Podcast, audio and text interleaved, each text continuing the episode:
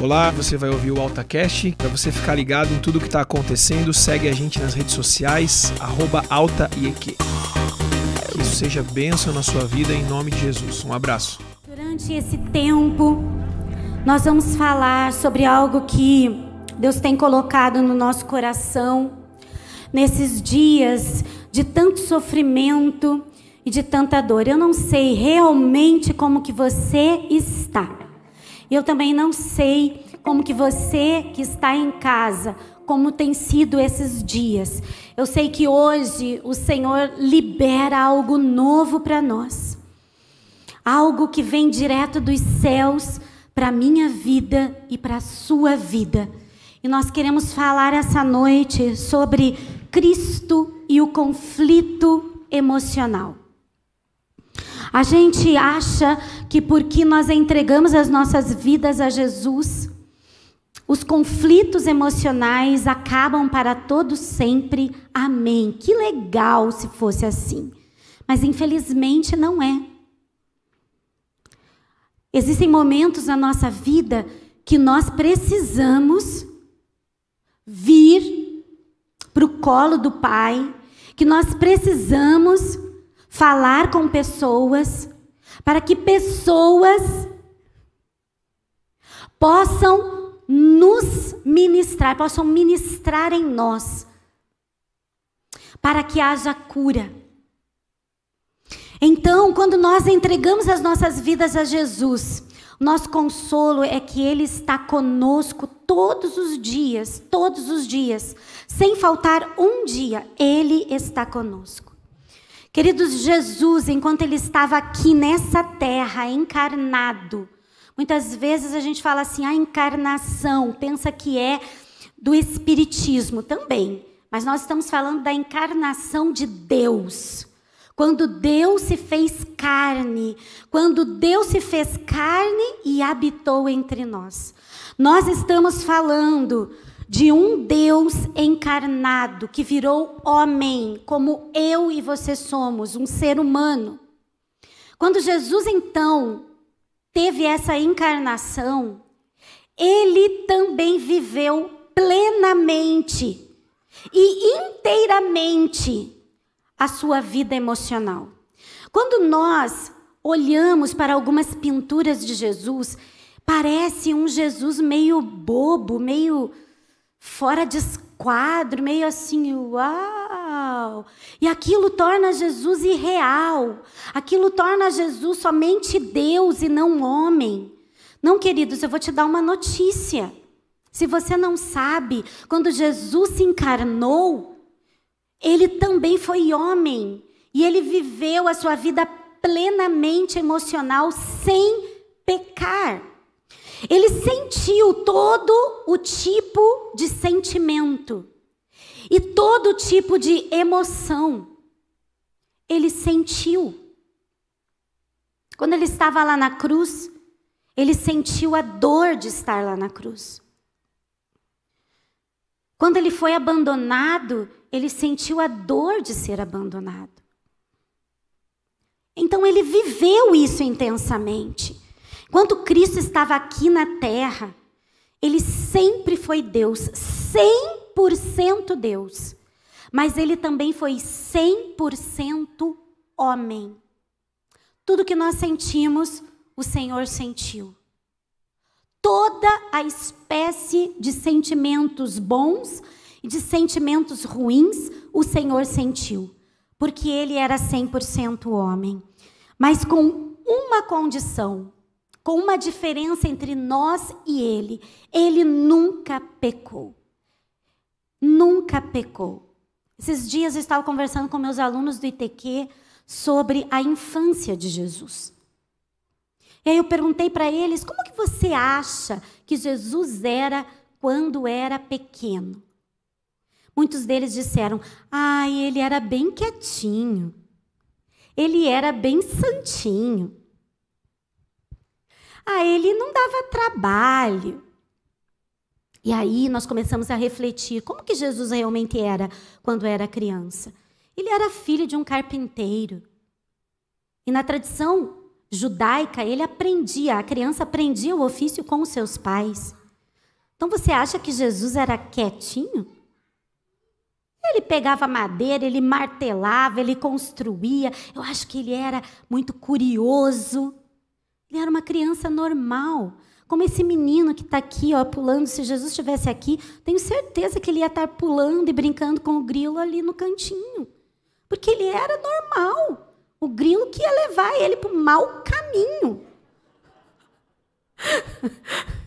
Mas Jesus era totalmente sem pecado. Isso é muito legal.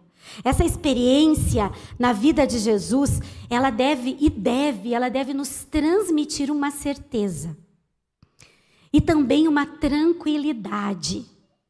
Qual é essa certeza e tranquilidade? É que ele entende perfeitamente perfeitamente tudo o que se passa no plano emocional. Tudo que se passa no palco do nosso coração. Ele entende qualquer situação. E ele também se identifica conosco. Pastora Pati, ele entende quando eu estou com muito medo de sair de casa. Por conta do Covid, ele entende. Ele entende quando você está chateado porque você for traído, ele entende. Ele entende perfeitamente. Ele é a única pessoa, o único Deus que entende você e eu perfeitamente. Jesus entende a alma humana. O que é a alma humana? É a vontade, é a vontade de decidir, é a vontade de você fazer as coisas, são os teus sentimentos, são os teus pensamentos. Tudo isso é a tua alma, é o que na verdade você e eu somos. Ele entende tudo. E eu quero, no começo, falar a respeito disso, porque eu queria que a gente pudesse lembrar de alguns momentos que mostraram isso, que mostraram essa humanidade de Jesus. Eu gosto muito de falar sobre isso. Então, a humanidade de Jesus foi mostrada em várias coisas. A parte mais linda que eu já vi que eu acho na Bíblia que Jesus mostra a sua humanidade é em João capítulo 11, do versículo 1 ao 48. Nós não vamos ler, só vamos lembrar que é quando Jesus lidou com a morte do seu melhor amigo, de um dos seus melhores amigos. Quem foi? Lázaro. Lázaro. Jesus, ele se comoveu e ele lidou com esse luto, com essa dor de perder uma pessoa. Quando ele estava na outra cidade, as pessoas estavam apressando, vamos lá, o Lázaro está doente, o Lázaro está doente. Ele disse: calma, calma. Em outras palavras, estava dizendo: eu não quero só curar Lázaro, eu quero ressuscitar Lázaro. E aí Jesus demonstra a sua humanidade em João capítulo 11, do versículo 33 e 36, eu vou ler aqui para vocês. Diz assim: Ao ver chorando Maria e os judeus que a acompanhavam, Jesus agitou-se no espírito e perturbou-se. Onde o colocaram? perguntou ele. Vem e vê, Senhor. Responderam eles. E aí tem algo que mostra realmente a humanidade de Jesus que diz: Jesus chorou. E o, então os judeus disseram: Vejam como ele o amava. Veja, imaginem a cena. Lázaro já está fedendo dentro daquela caverna. Fedendo. Jesus chega e vê as suas irmãs chorando. Jesus se compadece. E ele chora. E ele, sem dúvida, usa toda a autoridade que foi dada ao seu pai para ressuscitar Lázaro. Então Jesus entende quando nós choramos? Jesus entende os dias de luto, talvez você esteja passando por dias de luto. Dias que você perdeu amigos, perdeu parentes. Pois saiba que sem o Senhor, Ele entende você. Jesus, ele foi experimentado nesse sofrimento. Jesus foi conhecido como o homem de dores. De tantas coisas que Jesus passou. Olha o que diz em Isaías 53, do 4 ao 10. Esse texto, essa profecia, foi dita 700 anos antes de Jesus nascer, pelo profeta messiânico Isaías. Foi ele que, 700 anos antes da chegada do Messias, falou isso profetizou isso. Olha o que diz em Isaías 53, do 4 a 10. Certamente ele tomou sobre si as nossas enfermidades e sobre si levou as nossas doenças. Contudo, nós o consideramos castigado por Deus, por Deus atingido e afligido. Mas ele foi transpassado por causa das nossas transgressões, foi esmagado por causa das nossas iniquidades. O castigo que nos trouxe a paz estava sobre ele, e pelas suas pisaduras fomos sarados. Lemos então, nesses versículos, o sofrimento de Jesus antes mesmo que ele acontecesse. Jesus sofreu toda e qualquer humilhação. Jesus sofreu toda e qualquer traição. Jesus sofreu toda dor no seu corpo. Na educação religiosa que eu tive anteriormente, meu líder religioso dizia assim: ele me chamava de Patricinha, ele dizia: Patricinha, não chore. Porque cada vez que eu via Jesus no crucifixo, eu ia lá e eu chorava. Eu acho que ele se compadecia de mim. Então ele disse assim: Patricinha, não chore. Porque ele não sentiu dor. Só para a cara dele. Porque ele sentiu muita dor. Olha aqui, acabamos de ler. Ele sentiu dores terríveis. E se ele passou por tudo isso, gente, por que, que nós achamos que nós somos super crentes, super cristãos, e a gente não tem que passar por nenhum probleminha? A gente não tem que perder ninguém, porque afinal todo mundo é eterno e todo mundo vai ficar para semente. Por que, que a gente nunca pode ter uma dor de dente, uma dor de cabeça? Isso não existe, tá? Se você acabou de aceitar Jesus agora, eu não estou te oferecendo assim um evangelho bem legal de se viver. Pelo contrário, há dias de sofrimento, sim, porque eu e você somos humanos.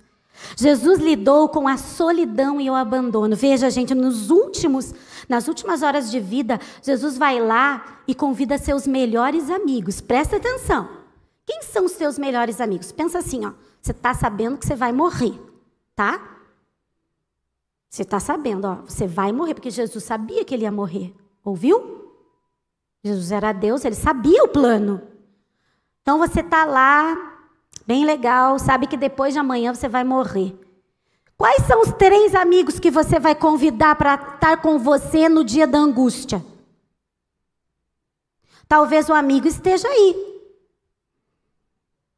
Talvez ele tenha ficado em casa.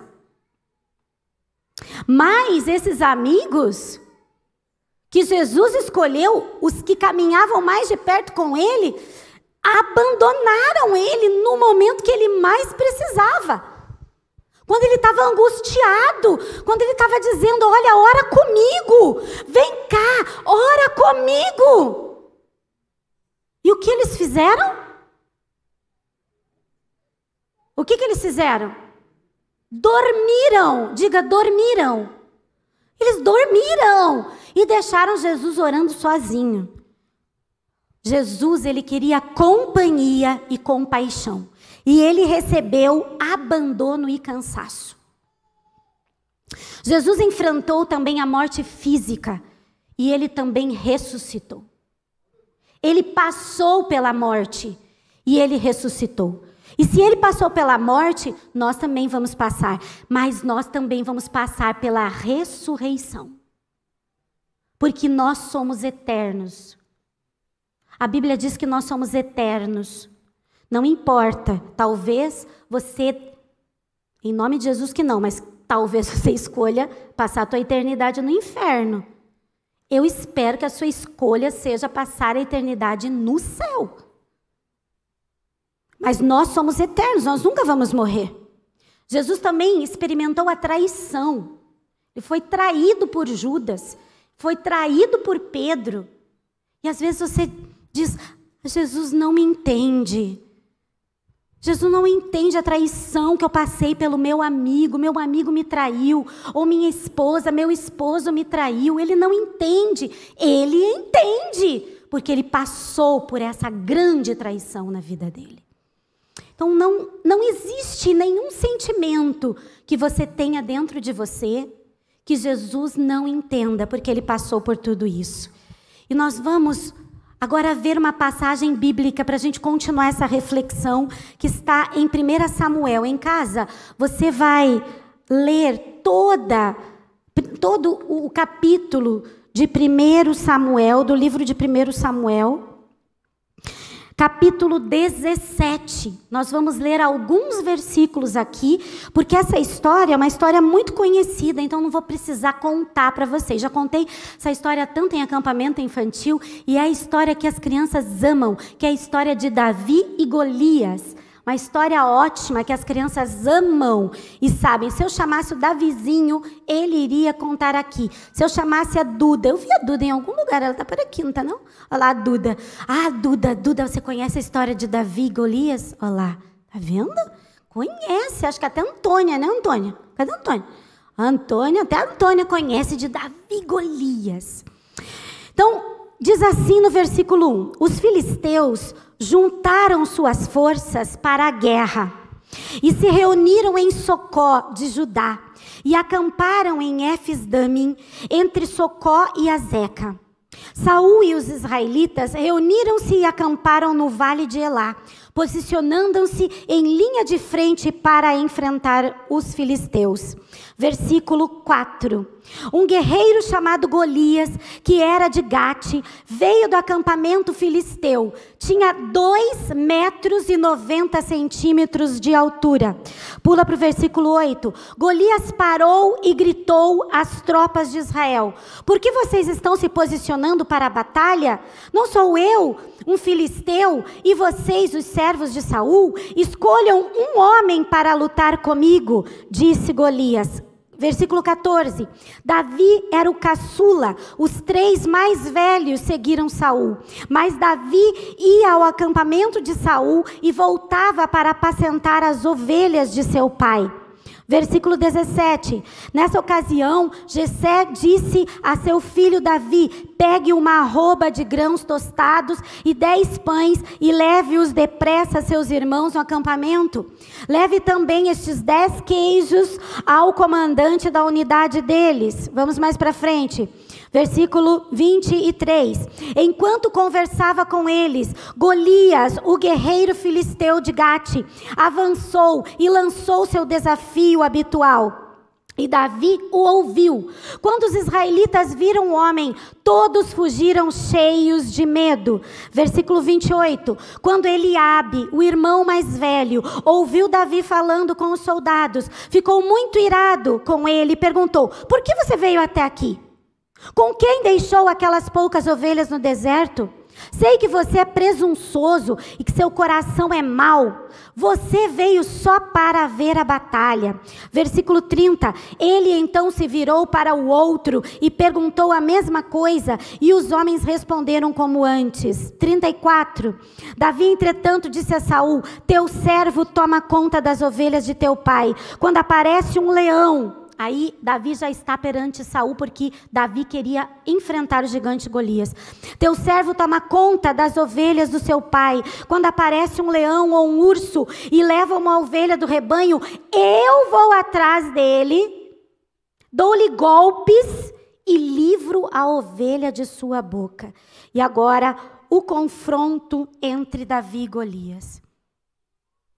Olhou para Davi com desprezo. Versículo 42. Viu que era só um rapaz ruivo e de boa aparência, e fez pouco caso diz, dele.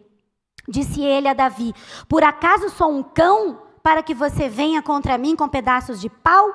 E o filisteu amaldiçoou Davi, invocando seus deuses, e disse: Venha aqui, e darei sua carne às aves do céu e aos animais do campo.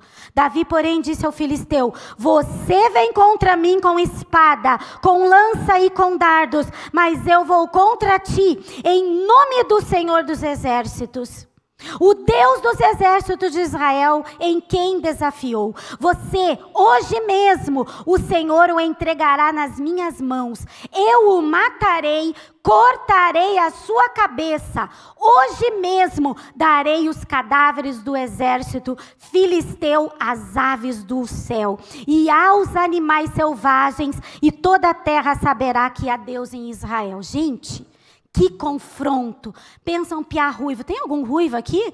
Tem a Bridgen, que eu já vi lá atrás. Né? Ela é uma ruiva falsa. Deixa eu ver quem que é verdadeira. Tem algum ruivo verdadeiro? Fica de pé. Deixa eu ver. Nenhum ruivo. É que ruivo é difícil. É, o grilo é ruivo.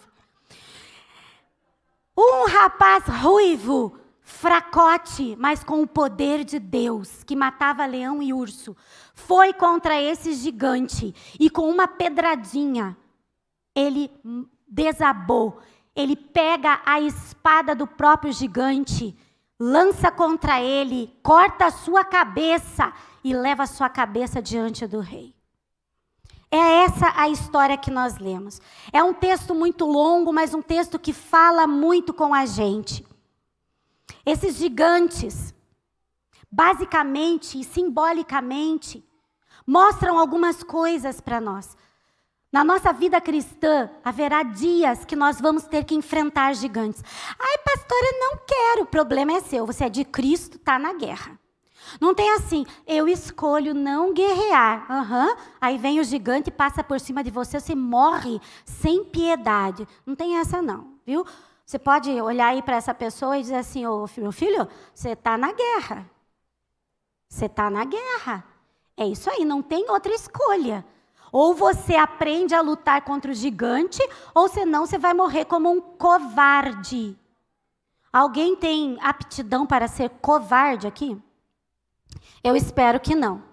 Então, o que são esses gigantes? Esses gigantes são os nossos problemas, são as nossas perseguições, são as notícias horríveis que nós recebemos, é a falta de emprego, é uma traição? É a pandemia? Eu não sei. São gigantes e problemas. Mas nós precisamos saber e termos a certeza de que para Deus cumprir todos os propósitos na nossa vida, nós temos uma coisa errônea.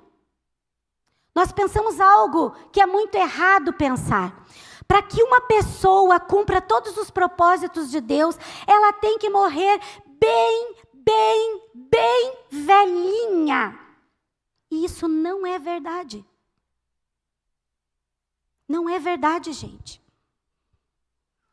Nós podemos dizer assim: puxa vida, o nosso amigo Mateus, amigo aqui da banda. É você, um amigo da banda. Ele morreu com 26 anos. Ele não cumpriu tudo. Coitado do Mateus, morreu cedo. Errado. Sabe por quê? O Mateus era de Jesus. Todos os dias do Mateus foram contados pelo Senhor. E ele viveu o tempo que o nosso Deus quis que ele vivesse. Os nossos propósitos e os propósitos de Deus alinhado com os nossos, eles vão se concretizar até o último dia da sua vida aqui na terra, se a sua vida pertence a Jesus. Pastora, mas e um bebê de dois anos? A mesma coisa. Todos os propósitos de Deus vão ser cumpridos. Davi, ele acreditava numa coisa. Ele acreditava que com a ajuda de Deus, ele poderia derrotar o gigante. Mas o seu irmão Eliabe não acreditava e colocou o Davi lá embaixo, que ele disse que ele era inútil, que ele era presunçoso Ele disse que ele não tinha inteligência, que ele não tinha habilidade. Quantas pessoas vão se levantar contra nós para dizer que nós não somos capazes de fazer? Capazes de fazer, escute bem. Muitas pessoas, inclusive da sua família, podem sim ser levantadas contra você para dizer tudo que você não vai fazer. São gigantes que se levantam na sua vida Esse é o objetivo do inimigo: tirar as forças que você tem. Porque quando nós não temos força, nós também não temos força para prosseguir, e aí os planos de Deus são atrasados na nossa vida. Então não se preocupe com o tamanho desse gigante que está aí se levantando na sua frente. Talvez você se ache como Davi, talvez você seja aquela pessoa que é pequena, que tem pouca força. Mas a força não está em nós, a força está em Deus, que é dada para nós.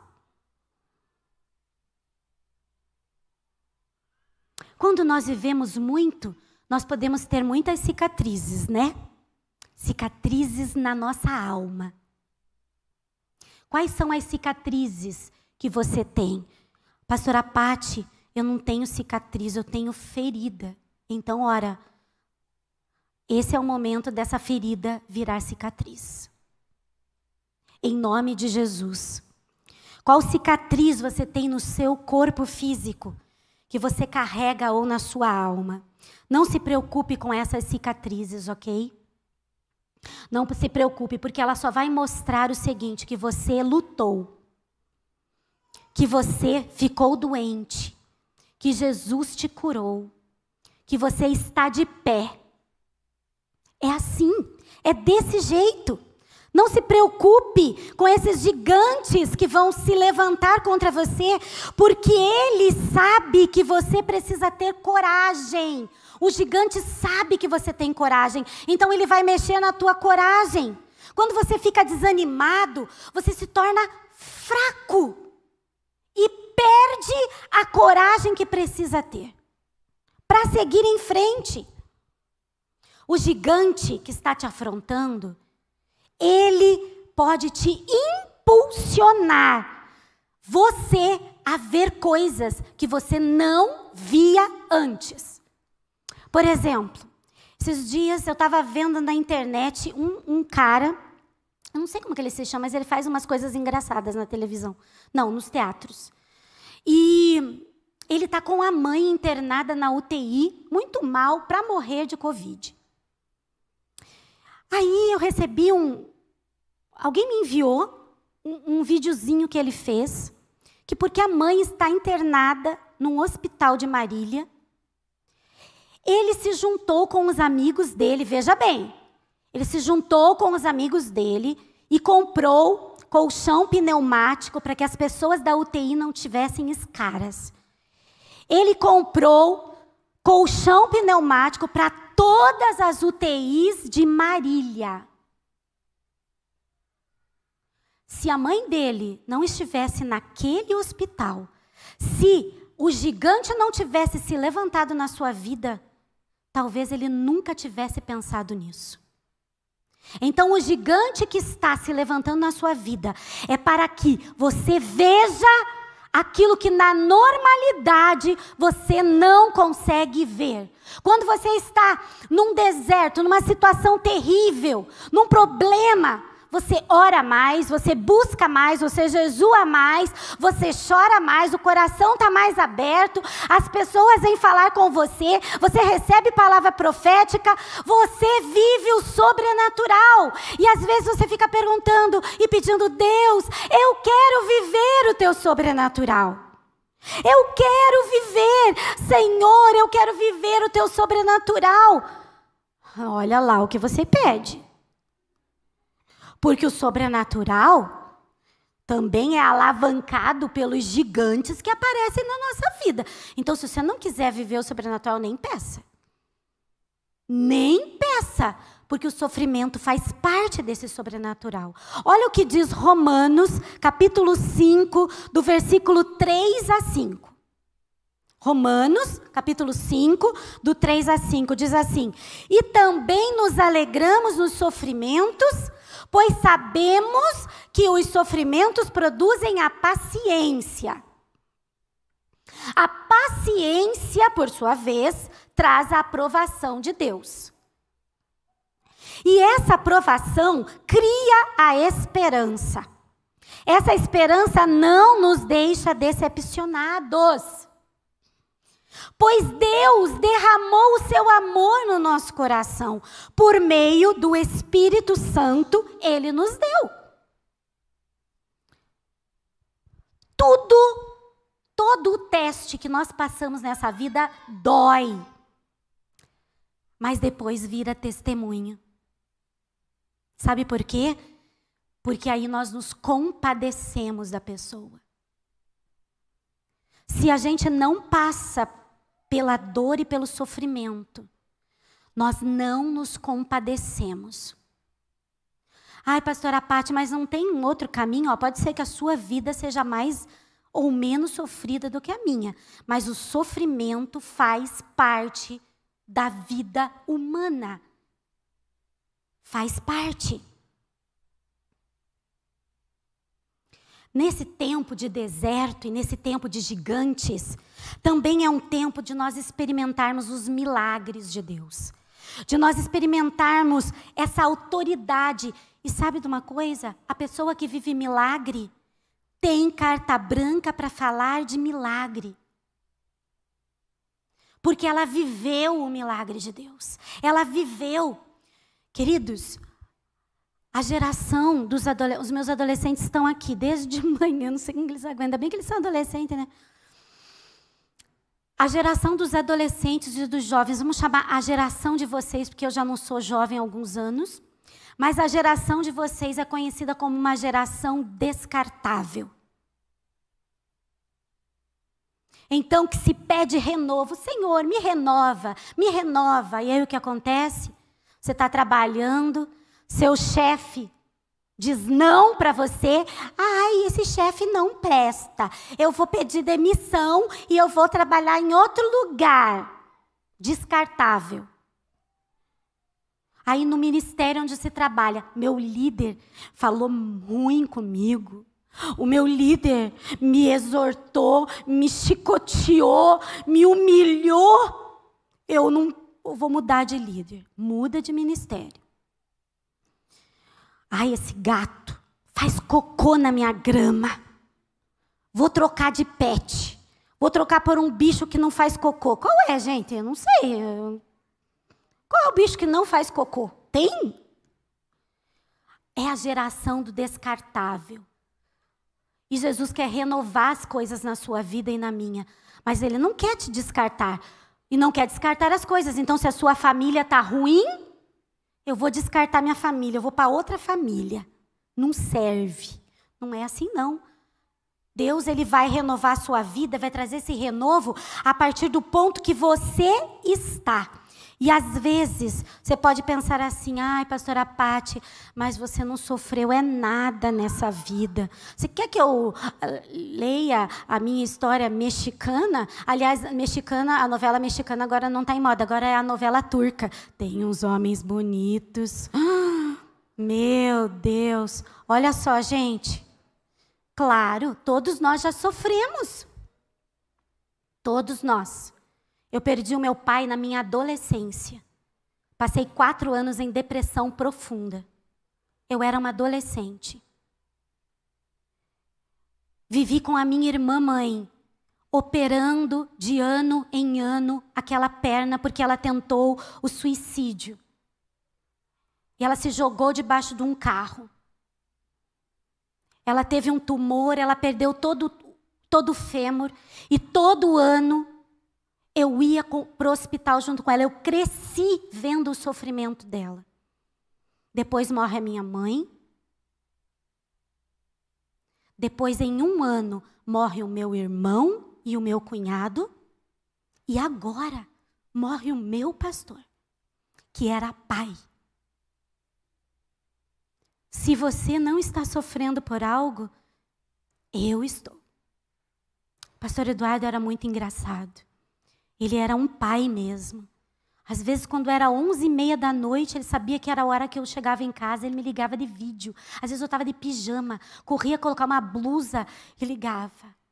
Oi, como que foi seu dia? Um pastor assim ele era para mim. Mas chega um dia que nós precisamos parar de alimentar a nossa dor e seguir em frente. Você está me ouvindo?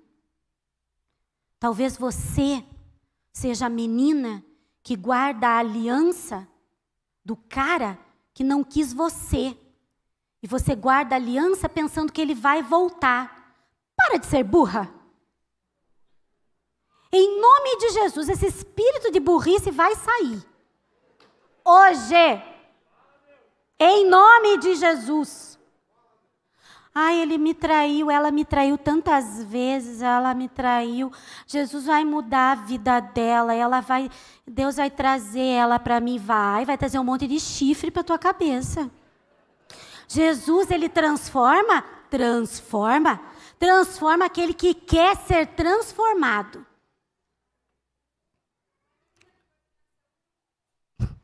Quieta, Tali. Fica quieta. A gente tem um prazo. Olha para a família da Ângela, passando por um, um, um luto terrível. Em menos de um mês, não é, Ângela? Perdeu o pai e o irmão, que veio ver o pai, que estava com câncer no pulmão, se contaminou com Covid, foi para o hospital e morreu. Você sabe que dor é essa? Perdeu o pai e o irmão? É o tempo de luto e Deus conhece. Porém, há um tempo que nós vamos nos levantar. Há um tempo que você vai ter que sair de casa. Eu tenho medo, em nome de Jesus. Como Sandro diz, vai morrer no limbo? Esse espírito de medo vai sair em nome de Jesus. E para terminar, eu quero te dizer algo. Deus diz que você pertence a Ele. Você pertence a Ele na vida ou na morte. É isso que Deus diz para você. Ele ama você. E Ele quer trazer grandes coisas e fazer grandes coisas em você e através de você. Você tem um valor infinito. Infinito. Por que, que você se desvaloriza? Por que, que você tem pena de você mesmo?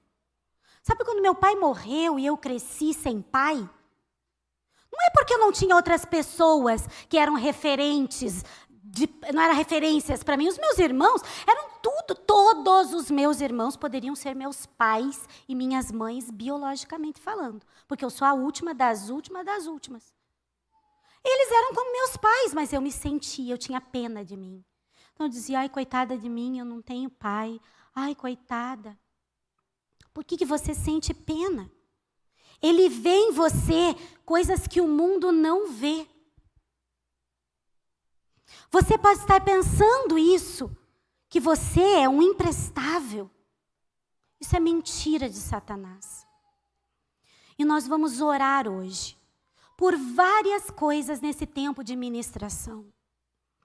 E eu quero que você esteja com o seu coração aberto para aquilo que Deus quer fazer na sua vida. Sabe quando Deus está olhando para a gente, Ele está olhando para todos nós ao mesmo tempo mas Ele está olhando para você individualmente. Ele está olhando para mim individualmente. Eu não sei se eu já contei isso numa ministração, numa outra igreja. Não, era num congresso de missões. Tinha mais de 5 mil membros, é, mil pessoas nesse congresso. E eu estava é, tendo um tempo de louvor. Não sei, acho que eu estava pregando. E aí, no meio de todas aquelas pessoas, eu vi uma menina. Meu Deus do céu. E eu sei quando é que é para eu falar com a menina ou com o menino. eu enxergo, parece que todo mundo some e daí só fica aquela pessoa. E eu saí do púlpito e fui até aquela pessoa. Não me lembro, talvez eu veja ela no céu. Em nome de Jesus eu vou ver ela no céu. Mas eu fui até ela e eu disse uma coisa para ela: Deus te vê. Deus vê você. Aquela menina caiu num choro tão grande. E ela se derrubou no chão, ela se deitou no chão e lá ela ficou. No final eu fui falar com aquela menina. E ela disse: Sabe, pastora, quando eu entrei aqui, eu entrei dizendo: Deus, o Senhor não me vê, o Senhor não me enxerga e o Senhor não se importa comigo. Aquela menina foi salva porque eu fui obediente. Já pensou se eu dissesse, ah, é coisa da minha cabeça? Ah, é coisa da minha cabeça. Aquela menina nunca ia ter algo sobrenatural para que ela pudesse viver. Mas se você quiser viver essas coisas sobrenaturais, você precisa estar disposto a viver isso. Eu vou chamar todos os, ministradores nossos aqui na frente e nós vamos ministrar sobre a sua vida com muita segurança. Todos os ministradores aqui na frente. Eu vou pedir que os músicos venham, eu vou pedir que vocês apaguem um pouco essas luzes. E nós vamos ter um tempo de ministração. Eu quero que você se coloque em pé agora. Isso. Se coloque em pé. Todos em pé, por gentileza.